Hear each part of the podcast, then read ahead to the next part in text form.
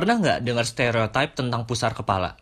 Pusar kepala atau yang lebih sering kita sebut sebagai unyeng-unyeng dalam bahasa Jawa adalah suatu lingkaran yang berada di puncak kepala.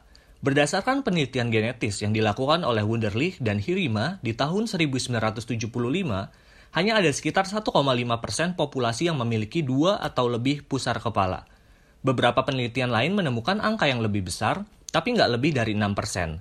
Banyak stereotip kalau anak yang punya dua pusar kepala itu biasanya lebih nakal. Apakah kalian percaya kalau itu benar? Buat gua, hal ini sama sekali nggak benar. Karena jumlah pusar kepala ini ditentukan oleh bawaan genetik dan mereka memang cenderung memiliki energi yang lebih ekstra dibandingkan dengan yang lainnya. Makanya, kalau kita nggak bisa mengimbangi tingkah lakunya, kita pasti bakalan bilang kalau mereka itu anak yang nakal.